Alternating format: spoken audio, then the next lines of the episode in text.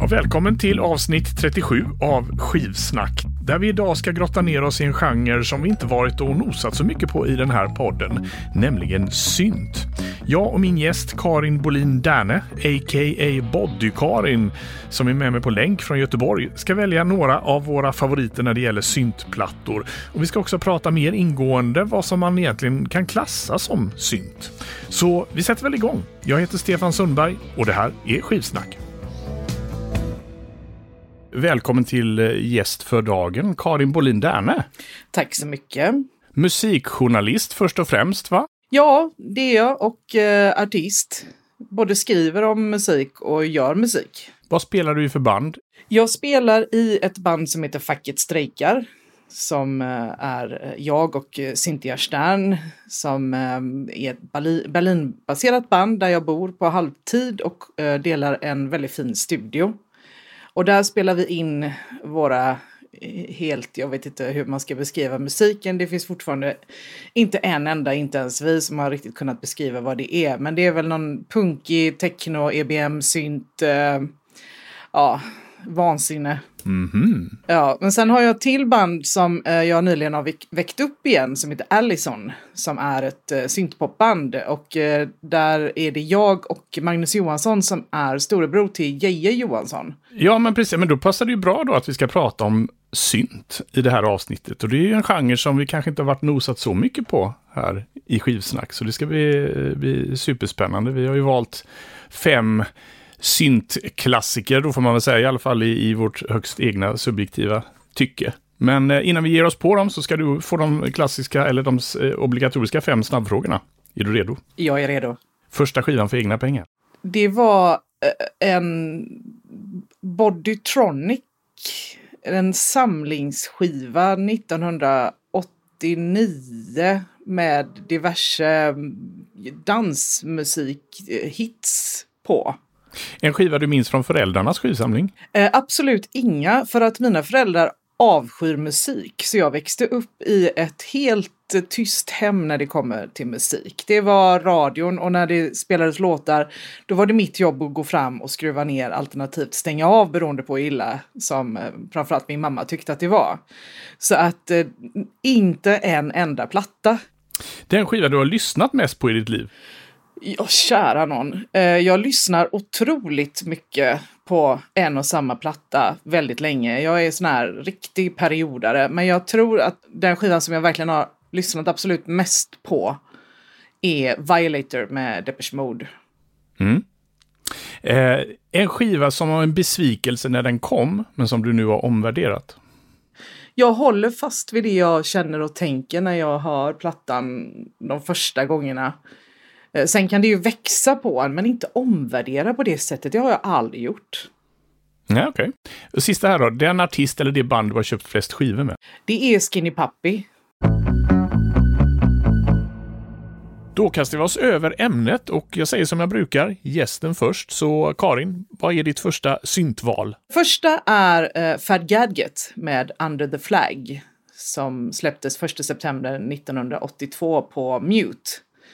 Ett klassiskt eh, syntskivbolag, eller hur? Det är, det är ju byggt av Daniel Miller som är liksom syntens gudfader. Det kan man inte komma ifrån. Han och hans mamma har härbärgerat allt ifrån eh, Duff till ja, Conny Plank till, ja, jag vet inte hur många artister som har sovit hemma i Daniel Millers mammas hus. Där Daniel Miller också då byggde upp Mute, det här klassiska skivbolaget. Fad Gadget, han heter egentligen Frank Tovey och han är väl lite en av de stora anledningarna till att Daniel Miller faktiskt startade Mute. Daniel Millers första släpp på Mute eh, var The Normal som var hans eget band. Men sen så, så, mm, ja, historien är ju, den är ju lång och fantastisk under de här tidiga, det tidiga, sena 70-talet, tidiga 80-talet. Men eh, Frank Tovey kom tidigt in i, i, Daniel Millers liv och blev väldigt peppad utav Daniel Miller att göra musik. Och Frank Tovey han hade typ inget utrymme utan hade sina syntar hemma i garderoben. Och eh, eh, gjord, har gjort de mest fantastiska albumen som, som jag vet. Han är en, en stor ikon för mig, verkligen. Eh, han gick ju tyvärr bort 3 april 2002 och det är bara fyra dagar efter han gjorde sin sista spelning som var i Göteborg. Men Under the Flag är ett sånt fantastiskt album. Mm. Vi ska lyssna på Under the Flag 2.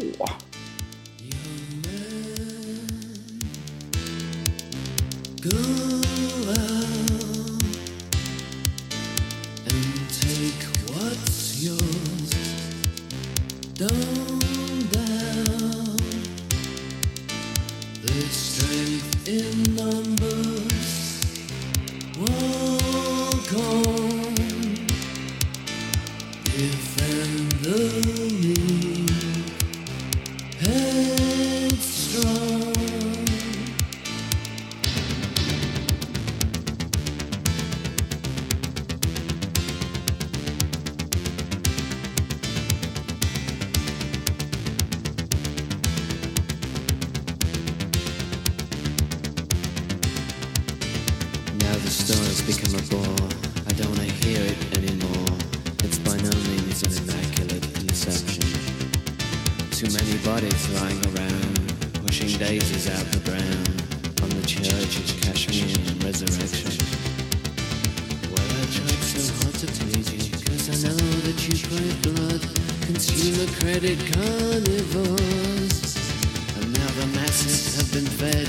the awful from the dead.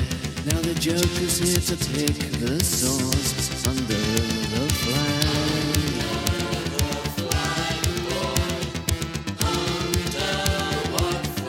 Under the flag.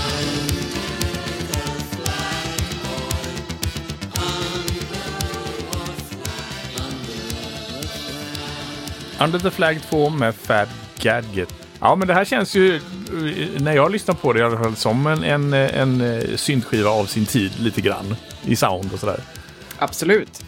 Eh, det är ju samtidigt också ganska banbrytande för, för mig. Alltså han plockar ju in alltså, typ kabarémusik och vill göra den här ganska kalla, hårda, väldigt tyskinfluerade syntmusiken. Men har, har liksom nästan en ja, kabaré, lite så här visådra i det samtidigt som gör att det blir en otroligt speciell och väldigt fin eh, kombination för, för mig. Det, det här är en, verkligen en vattendelare för, för många eh, de som älskar Fed Gadget och liksom köper, köper in sig på hans koncept, de älskar ju honom hejdlöst. Men sen finns det ju de som tycker att de förstår ingenting. ja, men jag tyckte det var, jag gillar det. Det kändes som någonting som jag skulle vilja kolla upp. Absolut. Vad kul. Jag börjar faktiskt med något som man kanske inte egentligen förknippar med synt på det sättet. Och det är bandet Berlin. Eh, Berlin som eh, inte alls är från Berlin utan de är från Kalifornien tror jag. Och eh, som är kanske mest är kända för Top Gun-hitten Take My Breath Away. Och det var ju ungefär mm, med den låten jag förknippade dem också. Som ja, men lite skvalig radio pop och sådär. Tills jag av en slump hörde deras, jag tror det är deras debutplatta, den heter Pleasure Victim från 1982. Och det var ju något helt annat än Take My Breath Away. Det var, det var definitivt väldigt, väldigt syntigt. Och där eh, finns en låt som heter The Metro, som jag tyckte var helt fantastisk. Eh, men eh, alltså jag kan ju tänka mig då, vi, vi pratar ju eh, riktig syntnörderi idag och du är ju en sån här riktig syntfantast. Och eh, hur klassar man Berlin? Det är, eller, det är väl inget riktigt syntband, eller? Ja, det är ju klart att det är mysigt eh, och det, det får ju vara med lite så här eh, senior romantic eh, era-ish. Men det, är ingen, det ligger lite snett under, snett till vänster eller höger, eller hur man nu säger, lite utanför plan i alla fall. Okej, okay. men i alla fall, vi ska lyssna på fantastiska The Metro.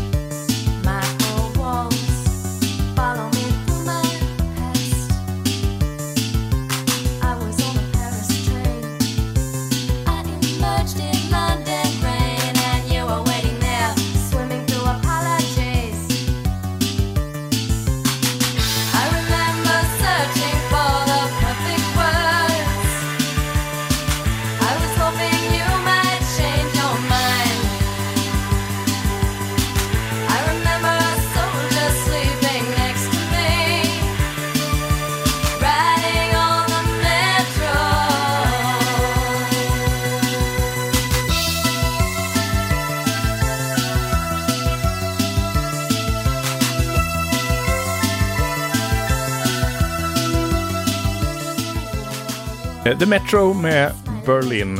Eh, när de var ett litet syntigare Berlin då innan Take My Breath Away. Men du, jag måste eh, eh, fråga här då, för vi, du var ju lite inne på det, eller vi pratade om det innan låten här, att eh, i den här tidiga 80-talseran när New Wave och New Romantic kom så var det ju många av de där banden som liksom eh, definierades som syntband men som många gånger liksom hade en klassisk uppsättning egentligen med trum, bas, gitarr och keyboard. Och då kommer man ju till den här kärnfrågan. Vad är egentligen synt? Det är en jättebra fråga. Och en av de jobbigaste frågor som, som man kan ställa till en syntare, eh, som jag faktiskt definierar mig som. Korta goda svaret, för det finns ett svar. Det som är synt, det är det som eh, vi syntare bestämmer är synt. Okej, okay, det är väldigt elitistiskt. Okej, okay, så det har egentligen inte med, med instrument att göra utan mer om en attityd eller? Det är um, själva uttrycket, vad, vad man vill komma åt. Alltså tidig synt har ju som är ju liksom ur moden till technon såklart sen. Att det, det ska finnas liksom ett, ett driv i. Men till skillnad från technon så har ju synt väldigt ofta vokaler och eh, är liksom melodier och är oftast eh, väldigt välskrivna låtar. Men, eh, men instrumenten är sekundära. Du, vad, vad, vad tar vi härnäst från din hög? Det finns ju de som jag håller närmare mitt hjärta än andra, bland alla mina miljarder artister som jag älskar så mycket. Och en av dem är Robert Girl, som är ena halvan utav eh, Deutsche Amerikanische Freundschaft, det är DAF. Och han och Gabi Delgado, han, de startade eh, efter att ha träffats eh, i, de min, i de mindre belevade eh, kvarteren i Düsseldorf på sent 70-tal så träffades de och eh, bildade DAF och sen så eh, hastigt och lustigt så gjorde de slut och då eh, som artister ehm, och gick skilda vägar. Och Robert Girl hade fyra år innan Night Full of Tension som det här albumet heter eh, spelas in varit i England tillsammans med Conny Plank som han var väldigt god vän med. Och eh, trummat på Eurythmics första album på låten Belinda. Och eh, sen om vi hoppar framåt i tiden då, fyra år sådär, så blir Robert Girl och Annie ihop. Så de, de var ett par under eh, den här tiden och åkte runt eh, i större delen av Europa Eh, och spelade tillsammans in eh, Night Full of Tension.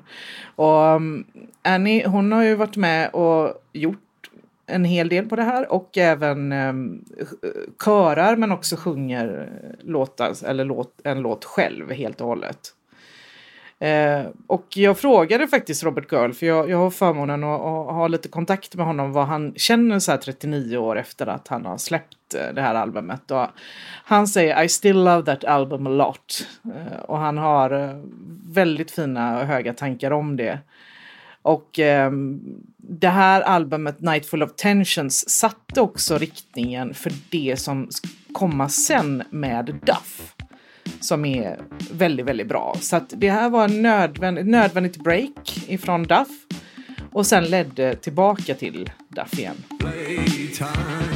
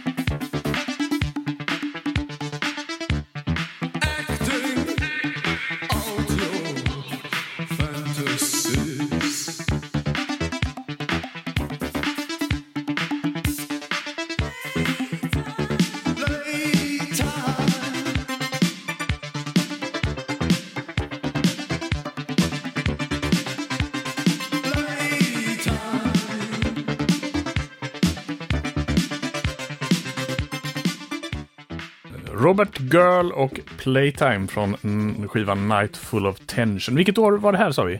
1984. Ja, men, men när du ändå varit inne på Annie Lennox så tänker jag att jag gör en, en eh, ofrånkomlig brygga till eh, Eurythmics helt enkelt. Titta, titta. Och eh, mitt andra val blir deras ah, tredje skiva blir det ju Touch från 83, va? Just det. De släppte ju två skivor där på ett år. Jag tror att många som kanske inte har jättekoll på Eurythmics, de, de bara, va? Har du valt en Eurythmics-skiva i ett syntprogram? För det finns säkert många som tänker Thorn in My Side och eh, Missionary Man och There Must Be an Angel och sådär. Men de hade ju faktiskt ett, ett eh, syntliv både före och efter de låtarna, får man ju definitivt säga. Och Touch kommer jag så väl ihåg. Det var en kompis med som heter Scott som eh, jag hängde mycket med vid den här tiden och han köpte den här Touch-skivan. Och då så var vi väl mycket inne på rock och, och lite så här tyngre eller poppigare grejer. Och jag, det här är nog liksom första gången jag utsätts för syntmusik på det sättet, kommer jag ihåg. För den, vissa, vissa av låtarna på den här skivan är ju otroligt eh, blippiga och syntiga och, och med, med, den här tidens trummaskiner. Och, men jag föll, föll jättestarkt för den här skivan och tycker fortfarande det är Eurythmics absolut bästa, bästa platta. Det är, det är otroligt groovy. Jag håller ju tummarna nu att du har valt Paint Rumor som jag tycker är den bästa låten på touch. Det är exakt vad jag har gjort faktiskt. För att, för att eh, när, när jag ut, eh, liksom, eh, exponerades för touch, och den här, det är ju sista låten på skivan, den är väl 7-8 minuter lång, väldigt så här monoton och hypnotisk. Och, och eh, då tyckte jag så här att det här är ju helt stört. Jag fattar ingenting av den sista låten. Men nu eh, med åren så tycker jag det kanske är skivans bästa låt.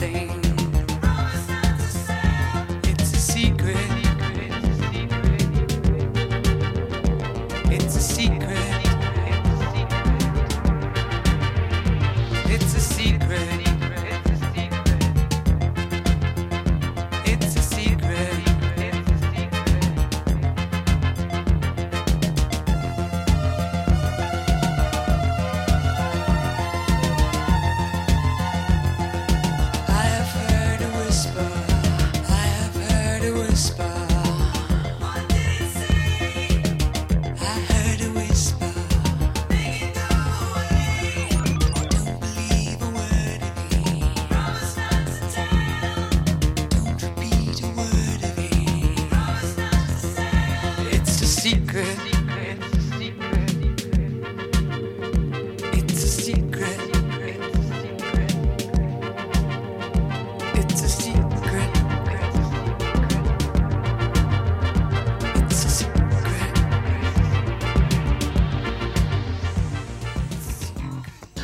a Rumor med Eurythmics från plattan Touch. Ja, men det här är väl så mycket synt det kan bli, tänker jag.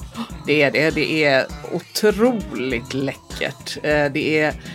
Jag kan förstå om man är lite ung och kanske inte riktigt har blivit utsatt för sån här musik, att man nästan blir lite rädd. För att eh, det, är, det är nästan spooky det här. Ja, nej men så var det ju. Eh, att man tyckte nästan det var lite läskigt då när jag som 13-åring hörde det här. Men, men det, det, det är ju nästan lite orättvist att bara höra här en liten snutt ur den. För man ska ju avnjuta Paint the Rumor i sin helhet. För den är ju just så här otroligt hypnotisk. Man liksom nästan vaggas in i det här eh, tempot och den här känslan som den, som den ger. Jag tycker det är en fantastisk låt och fantastisk skiva. Det här eh, tycker jag ju då är intressant. Det här, den här plattan har funnits med mig, ja, jag, jag ska inte säga att sen den kom, för jag var bara sju år när den kom. Men under större delen utav mitt liv, minst två tredjedelar. Och det här är Visage med The Anvil som släpptes eh, 1982. Och eh, man kan ju prata väldigt mycket om Visage. Eh, om man då pratar om The Anvil som album som jag har vänner som eh, håller som det ett av de absolut högst hållna albumen i världshistorien. Så kan man fråga sig, är det här Visage eller är det Ultravox? För du har ju Midge Ure och Billy Curry med ifrån Ultravox på det här. Tillsammans med eh, eh, Steve Strange och Ross Stevens som är eh, Visage. Och eh, det här är ett filmiskt, väldigt brittiskt, väldigt franskt, väldigt tyskt album som blev stort i Japan. Okej. Okay. Och eh, vad ska vi lyssna på då från The Anvil? Ja, The Anvil har eh, ett otroligt utbud. Eh, jag kan också rekommendera att man, man lyssnar igenom hela. Men som min gode vän Magnus Johansson sa som jag har Allison det här bandet ihop med. Han, han har nu haft The Anvil på sin skivspelare. Han har ju flera skivspelare hemma men han har en dedikerad till The Anvil. Och där har den legat på i tre år och han har precis bytt till B-sidan. Det är, ju, det är ju en helt ny nivå av skivnörderi när man har en specifik skivspelare dedikerad till en och samma skiva. Ja, precis. Om man kan eh, gotta sig på det viset så är det väl underbart. Men vi ska lyssna på den stora hitten och den här låten eh, är en sån som jag återkommer till. Jag brukar spela den när vi har efterfest hemma eh, med goda vänner. För att den fascinerar mig så mycket för att den, den hade kunnat vara gjord idag. Eh, jag tycker att den, den känns inte åldrad överhuvudtaget. Jag hade inte blivit förvånad om den hade släppts idag. Det finns garanterat mängder med människor där ute som inte alls håller med mig. Men för mig när jag lyssnar på liksom hur den är gjord och liksom studsigheten och den, är, den ha, har hållit sig helt fläckfri.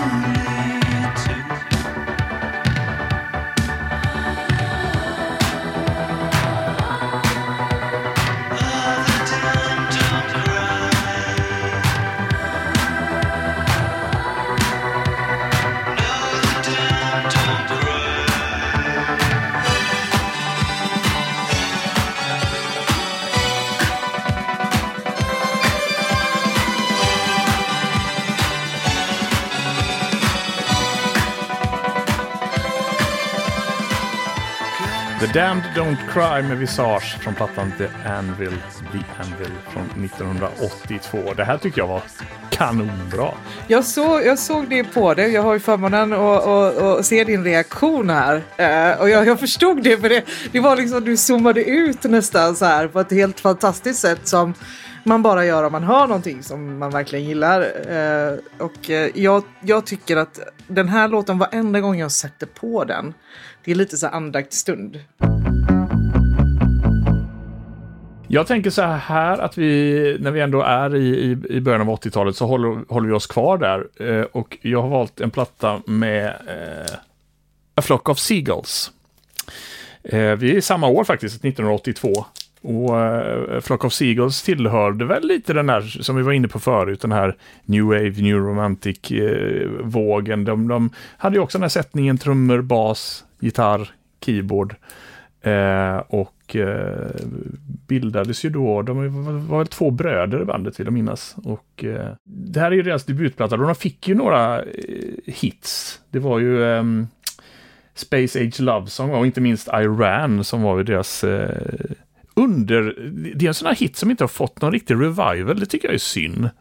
Det borde den ha fått. Absolut. Alltså, Flock of Seagulls är ett eh, ganska så här stilbrytande. Alltså, jag minns ju debatten om frisyren i Okej.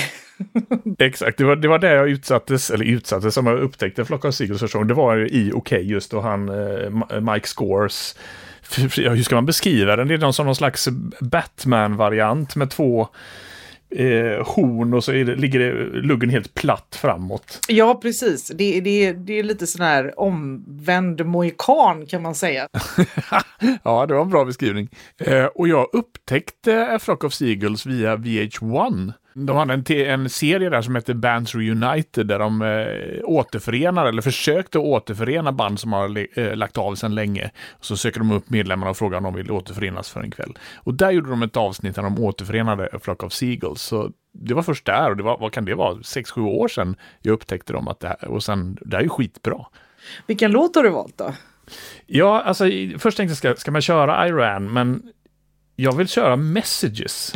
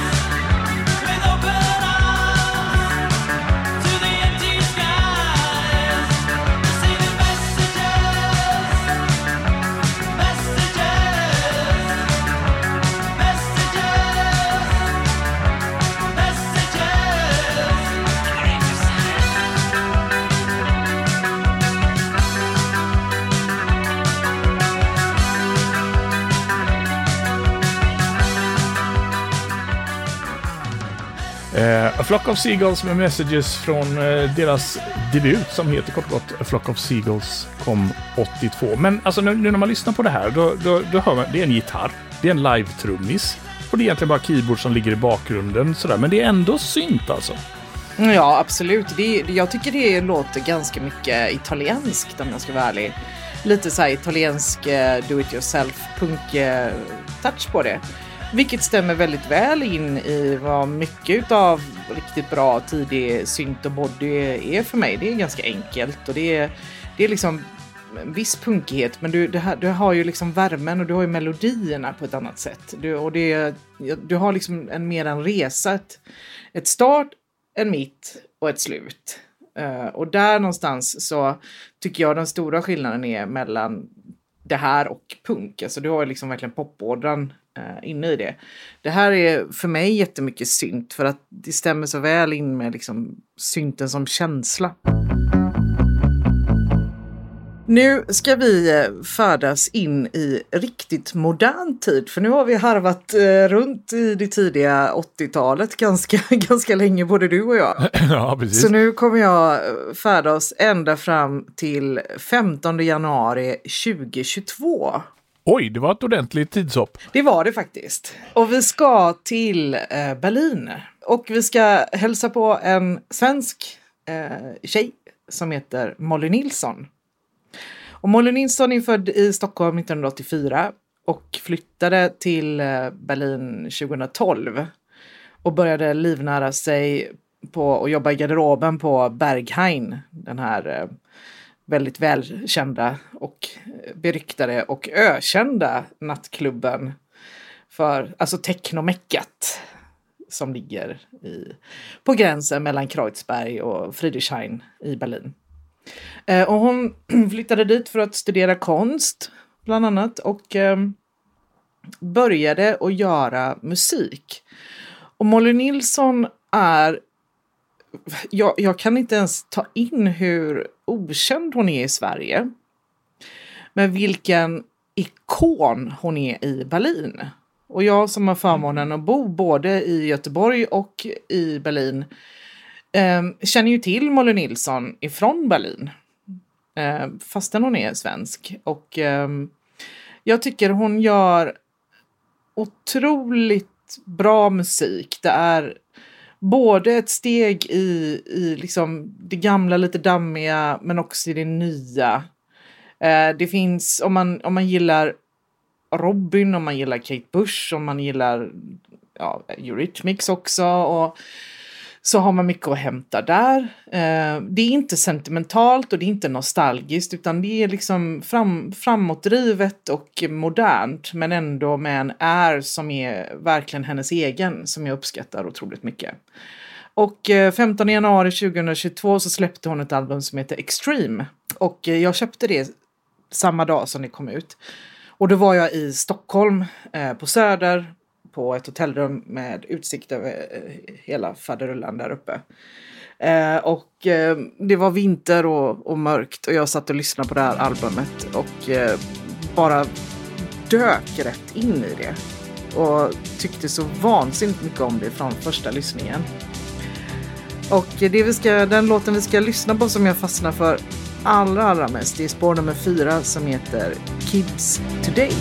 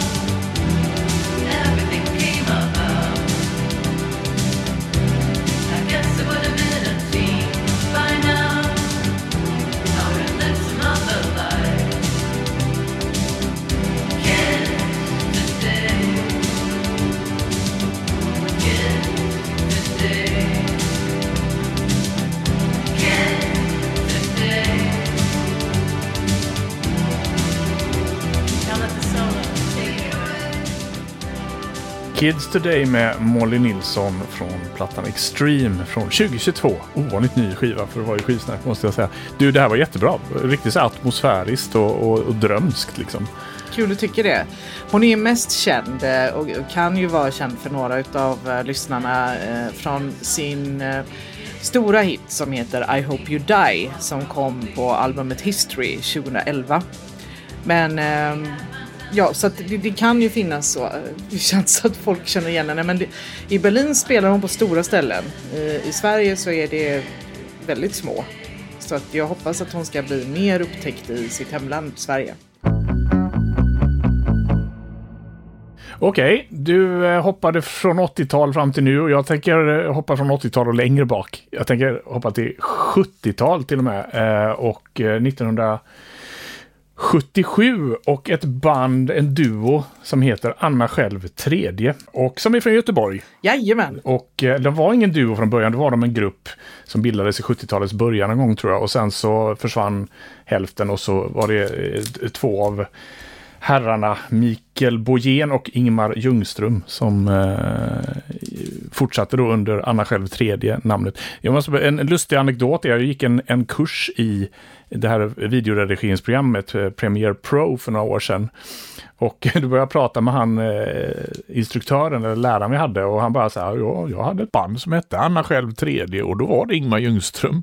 Så det var, det var roligt. Och, och den här skivan, eh, varför jag eh, trillade på den, det var för att jag för några år sedan fick en så här eh, noja, eller samlingsnoja, att jag skulle samla alla skivbolaget Silence plattor mellan 70 och 79. Och eh, det här är ju en av Silence eh, utgivningar. Men den låter ju inte som någonting annat som Silence gav ut. För Silence var ju ett proggbolag och de släppte band som Trägräs och Stenar och Dag Vag och eh, Samla Mammas Manna. Och det var ju den här mer progressiva rocken med lite vrickad svensk, svensk progg-touch. Men det här är instrumental elektronisk fantastisk musik. Och det, det är apropå då drömskt, det här är väl som eh, drömskt gånger tio. Och skivan heter ju då Tussilago fanfara, intrask i, kos intrask i kosmiska gränsmarker med Anna själv, tredje. Ja, det, det, och jag älskar den här skivan. Jag, det, det, var liksom helt fantastiskt. Jag, jag är ju väldigt svag för Tangerine Dream och den typen av eh, väldigt eh, flummig, nästan lite psykedelisk, drömsk, eh, meditativ musik som nästan ibland mer ljud än, än musik.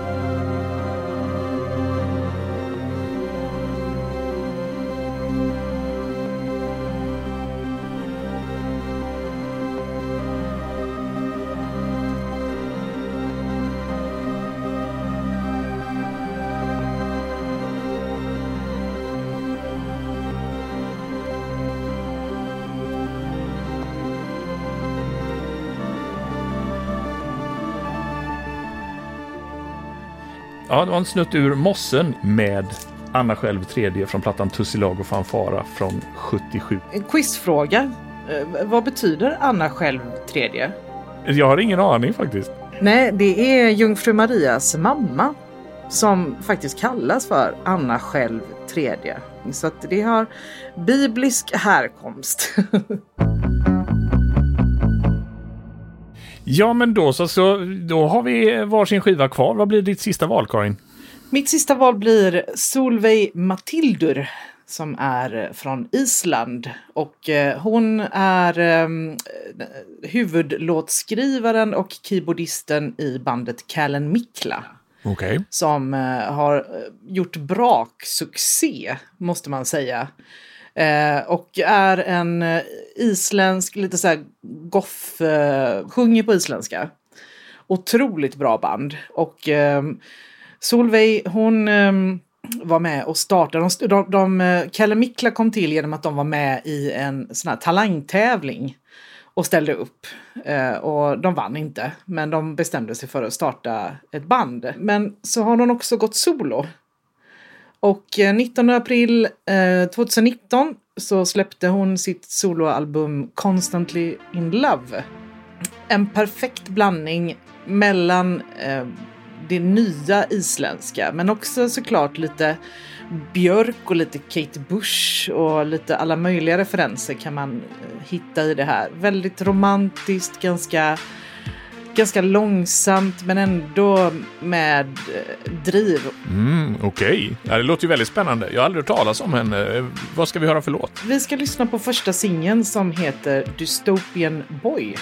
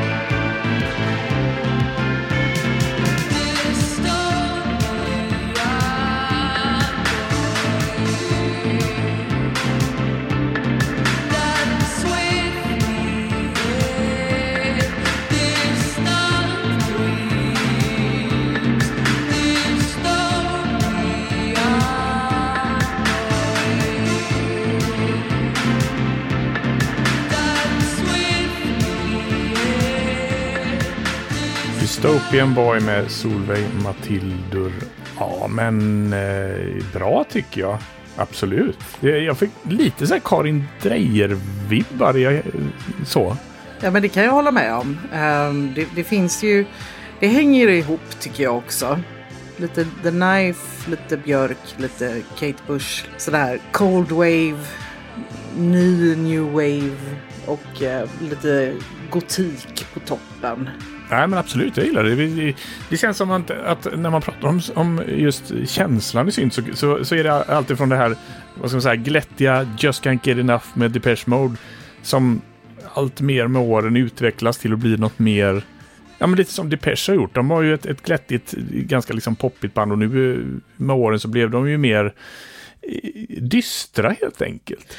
Ja, det är väldigt väl sammanfattat tycker jag. Eh, jag tror särskilt som syntare från Göteborg så har jag fått förmånen att vara utsatt för så många olika typer av genrer. Alltså allt ifrån industri till riktig sån här glitterpop alla eh, Erasure eh, till ja, goth. Så att liksom allting går hand i hand och det, det är känslan i musiken som, som får avgöra vad som är vad. Så det finns ju verkligen den här riktiga delen i synten. Eh, vilket jag älskar, att man liksom kan sammanfatta livets alla känslor på något sätt. Man kan vara väldigt, väldigt arg, man kan vara väldigt, väldigt ledsen och deprimerad. Och man kan vara väldigt, väldigt glad. det får mig osökt in på mitt sista val som kanske jag valt lite för att, eh, inte provocera, men för att liksom testa om det här ens kan räknas in i det här syntprogrammet. Men jag har ju eh, valt då Robin och hennes Body Talk eh, från 2010. Som när den kom knockade mig. Jag tyckte det var helt fantastiskt. För jag, jag som säkert många andra hade väl sett Robin som en glättig poptjej, men Eh, sen när hon tog över eh, full, eller fick sin fulla kreativa frihet med eget skivbolag och så här, så kom ju de här Body Talk skivor, det var väl tre skivor va, som hon släppte, det var tre minialbum. Och, och, och jag, först fattade inte jag att det var Robin. Tills, eh, jag kommer ihåg att jag hörde, eh, på, jag kommer inte ihåg vilken låt det var, om det var Dancing on my own som var första singeln, jag minns inte det, men på radion och så sen bara, det här var Robin. Nej, det, kan, det är inte sant liksom. Helt, helt fenomenalt bra skiva eller skivor, men är det synt? Body Talk-albumen är otroligt mycket synt, tycker jag. Och flörtar med technon och gammal synt och, och, och för det framåt samtidigt. Så definitivt är Body Talk-albumen med Robin synt. Ingen tvekan mm. om det. Ja, Okej, okay. ja, men vad, vad bra, då kan, då, kan det, då kan det glida in här sömlöst i programmet. Men det är samtidigt så här svårt, för att jag, jag som inte kanske är jätteinsatt i genren, det, det är ju det här vad, vad, vad, hur långt sträcker sig gränsen för synt och när blir det elektronika och när blir det liksom techno, när blir det liksom... Och det kanske inte finns något svar på det, men när jag lyssnar på till exempel Body Talk, då tänker jag kanske mer att det här är mer elektronika än en synt. Men jag tänk, kan ju samtidigt tänka mig att de här genrerna glider in lite i varandra. Det lättaste sättet, för det här, det här stöts och blöts i syntkretsar och alltid gjort det. Vad är synt? Eh, och framförallt kanske vad är inte synt? Det, det lättaste svaret som kan låta ganska fornoben och elitistiskt, det är väl att fråga någon utav alla oss karaktärer som är ganska tondrivande, bland annat jag.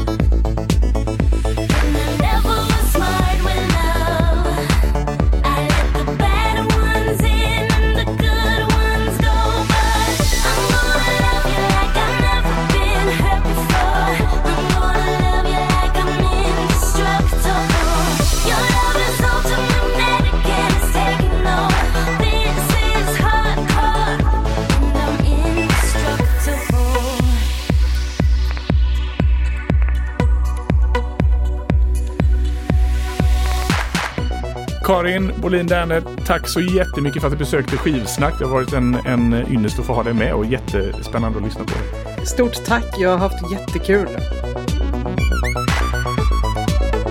Och tack också till dig som har lyssnat. Spotify-spellista med musiken från det här programmet hittar du på skivsnack.com. Följ också gärna Skivsnack på Facebook och på Instagram. Och stort tack till Taket för hjälp med grafisk form. Jag heter Stefan Sundberg. Ha det bra. Hej då! love is so to me.